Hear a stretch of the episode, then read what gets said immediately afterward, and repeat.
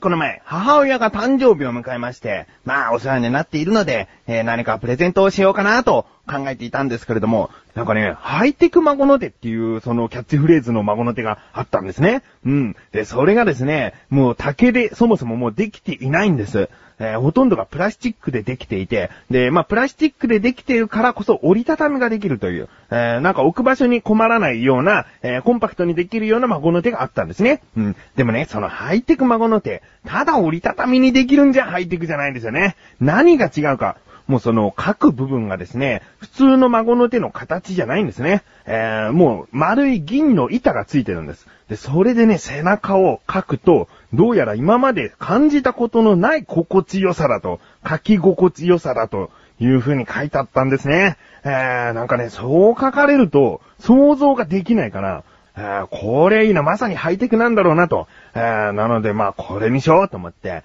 で、母親の誕生日にプレゼントしました。で、ちょっと書いてみてよと。すごい心地よさらしいんだよと。で、書いてみたら、あ、ほんとだなんつって。で、自分もやってみたら、まあね、この、いい感じなんですよね。ちょっと強いのかなと思っても、書くのをやめて、ヒリヒリしないんですね、別に。うん。なのでね、まあ、これはいいプレゼントをしたなと思っているんですけれども、皆さんこの母親だとか、まあ、他にもですね、え孫の手が欲しいなんつってる方にはですね、ぜひこの孫の手、名前はかくれんぼうと言います。えー、ちょっとね、テレビとかでも一時期話題になった商品っぽいんですけれども、自分は知らなかったので、えーこのかくれんぼね、かくれんぼの連が恋という字でね、まあちょっとネーミングセンスどうなんだっていう、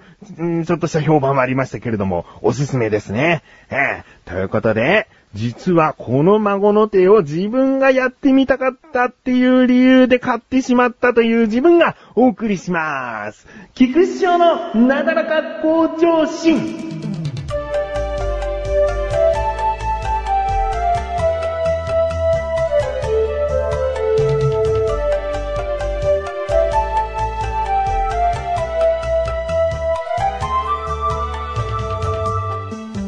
最近ね、ふわふわしちゃってるんですよね。あこのふわふわしちゃってるのは、えーちゃんと言うと、夢を見ている感じなんですね。えーあのね、どんな時の気持ちに似てるのかなと思って、これね、相当久しぶりな感覚なんですよ。えーどんな時に似ているかっていうと、その小さい頃、橋の下とか、え木の上とかに、秘密基地を作って遊んだことっていうのはまあ、何度かあるんですね。うん。で、一日だけでその秘密基地を作るっていうことは終わらなくて、えー友達と、えー今度段ボールを持ってきて、こういう場所を作ろうよとかね、えー秘密基地をどんどんどんどん拡大していったりとか、そういうことを考えていると、もうワクワクして、もう寝る前とかもうこうしようかな、ああしようかなとか、ああいう風にしたら基地としてもっとかっこよくなるんじゃないかなと思うと、もう楽しくてしょうがなかったような気持ち、えーが今あるんですね。えー他にもですね、えー自分のその住んでいた実家の家はですね、え兄と部屋が一緒だったんですけれども、たまにですね、その子供部屋の中でも部屋の模様替えをなんかする時があるんですね。うん。だからいつもは机がここだったけど、ちょっと別の場所にずらすとか、えー他にもなんかまあタンスとかね、そういうものもずらす。そうすると、今までと違った部屋で生活しているかのような感じになって、とてもこう楽しい気持ちになるんですね。うん、たった部屋が変わるということだけで、えー、ワクワクしていたんですね。うん。まあ他にもですね、兄がこう実家から出ていくとき、部屋がもう自分だけのものになるってことで、好きなものを置けるなと思ったときに、もうワクワクしちゃったというね、そういう気持ちに今なっているんですね。えーで、まあ、ワクワクっていう言葉を今たくさん言ってしまいましたけれども、もっと言うとふわふわしてるんです。えー何があったかというと、あのーたまたま神さんとですね、えーとある用事で出かけてた帰り道に、いつもとは違った帰り道だったんですけれども、えー何気なく会話として、こういう家がいいよね、とか、なんかこういう風な家だったら住んでみたいな、とか、なんかそういうその住処について話をしていたんですね。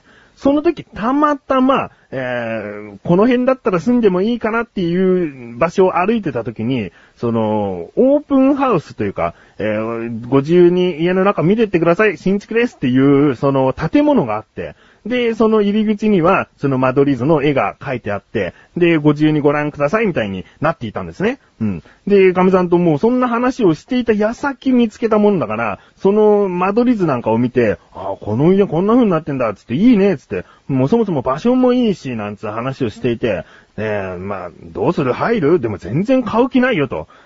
そんな今、たまたまそういった話をしていたけど、現実的に考えたら、まだまだ家を買うとかそういう話ではなかったから、まあ実際中まで入って見に行くっていう人はもう相当、えー、考えてる人しか行かないんじゃないの？と。えー、もし一歩入っちゃったらその販売員の人とか、その営業の人とかに捕まって、えー、どんどんどんどんこう、押しせがまれるんじゃないの？と。思って、えー、じゃあどうする？って言って、いや、やめとこうよとかね。えー、でも、この間取りいいね？とかなんかそういう話を外で、二人でもうしていたら、全然もう周りは人いないんですけれども、二人でしていたら、二階の窓からひょこっと、こう、すごく人の良さそうな、えー、担当者が顔を出してですね、無料ですから入ってっていいですよって言うんですね。えー、なんかね、もろに二人のやりとりが聞こえてたかのようなタイミングでこう言われたもんだから、ちょっと恥ずかしくなっちゃった部分もあるんだけど、まあ、その言ってくれた方が本当にもう第一印象でいい人だなっていう感じがしたので、もうじゃあ、もう声かけてくださったから中見てみようかなんつって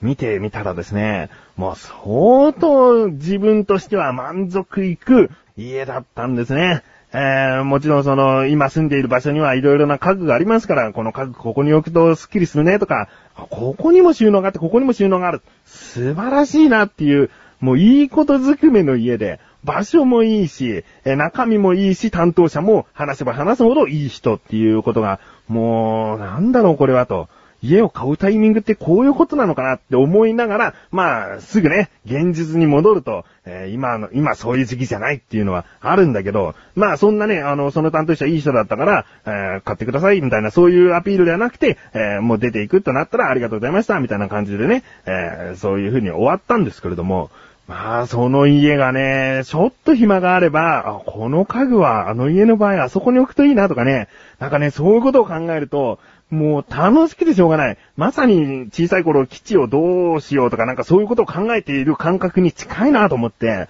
でもうね、その考えがね、自分を冷静に見た時にきっとね、浮かれてる感じなんですよね。何夢を見てんだと。えー、ちょっと自分に距離を置いてみると、そう思うんです。ふわふわしてんなと。ああのね、そんな簡単に決まるものでもないし、何度も冷静になって、慎重になって買うべきものですよ。ね、一生ものの買い物ですから、あーだけどふわふわしてるっていう部分がありますね。まあ、ついこの前のことなんで、まだそんな状態なんですよ。うん。でね、まあ、あのー、ね、早く冷静になろうかなと。思っているんですけれども、まあ、来週末ですね、えー、その担当者の方と、他にも、えー、近くにあるいくつかの物件を一緒に回るというね、ことになってしまいまして、ことになってしまいましてっていうのはなんか、こう、強引にせがまれてなったわけじゃなくて、えー、話を聞いているうちに他の家も見てみたいっていう気持ちになっちゃっただけで、えー、それを、えー、案内してくれるみたいですね。えー、もうずっとしばらくふわふわしていると思います。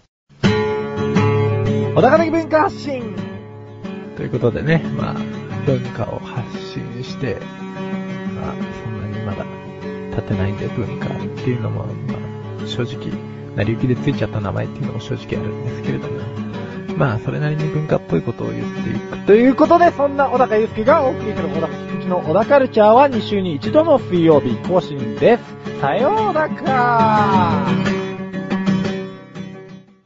さあ、コーナーに参ります。自力80%。このコーナーは日常にある様々な疑問や質問に対して自分で調べ自分で解決していくコーナーでもあり、リスナーの方からのご相談やお悩み解決していくというコーナーです。今回の疑問もですね、自分からです。なぜふわふわしてしまうのかっていうことではなくですね、今の季節、え、11月中ということであれば、秋ですよね。うん。で、その秋。なんかもう、秋といえば、っていう感じで、食欲の秋だとか、まあ、読書の秋、えー、芸術の秋、スポーツの秋、まあ、いろいろとありますよね。で、なんでこれ秋に結びつけているのかなと。うん。あの、例えば夏でも春でも冬でも、そういったものがあってもいいんじゃないかと。えー、秋だったら、あ、食欲の秋だねっていうことになったとして、じゃあ夏だったら、うん、まあ、汗かくことがいいとして、スポーツの夏だねっていう言葉を発してもいいと思うんですけれども、スポーツの夏なんて全然聞かないですよね。うん。だから、まあ、そういう風に季節をつけているものっていうのは秋ばかりなんですね。うん。ということで、今回の疑問です。どうして秋だけいろいろな言葉をつけて表現したりするの？ですね。調べてきました。ここからが答え。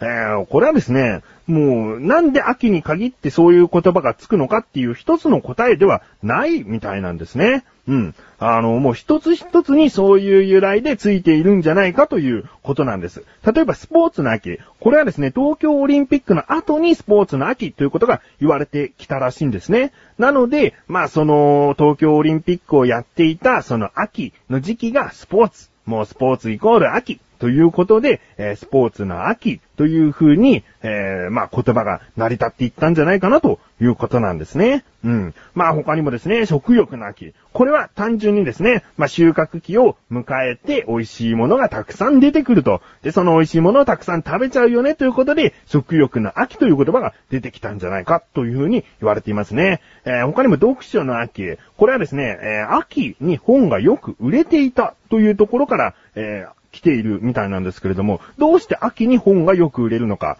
うん。まあ、確実な答えではないかもしれませんが、夜がこう長くなりまして、えー、で、外よりも中で過ごすことが多くなるので、本が売れているのではないかということなんですね。うん。なので、読書するには秋がふさわしいと言われて、読書の秋という言葉が成り立っていったんじゃないかなということですね。えー、他にもですね、芸術の秋。これはですね、俳句で言ったりするその季語というものの中に、秋の季語として芸術祭というものがあったりするんですね。うん。他にもこういろいろと調べてみると、秋の行事として、その美術関連のものというものは非常に多かったらしく、まあ、それがですね、え美術の秋といったところを、だんだんだんだんと、えー、芸術の秋という風に言葉を変えてですね、えー、今、浸透してきているんじゃないかということなんですね。うん。なので、まあ、秋だから特別ということではなくて、まあ、それぞれ秋がつくということに関して、由来があったんだよということなんですね。何でもかんでもなんとかの秋というふうに言っていいわけではなかった。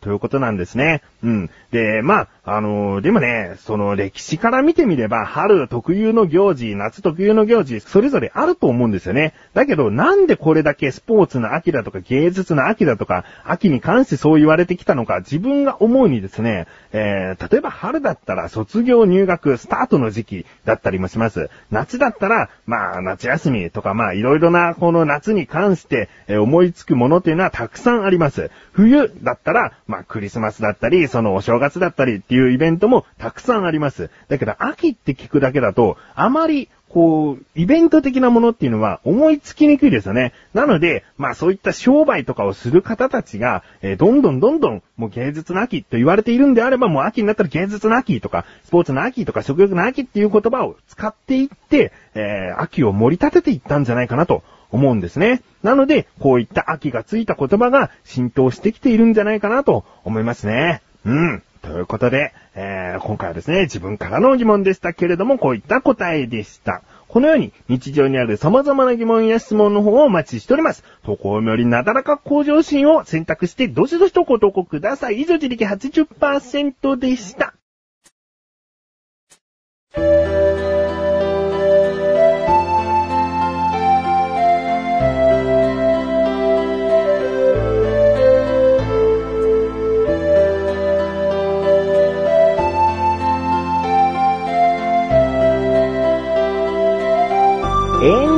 グでーす。あー、ふわふわしてますね。えー、自分でもこの、なんか収録するぞっていう気分をきちんと固めないと、もうちょっと隙があれば、あの家だったらこういう風に生活できるなっていうのを考えてしまうんで、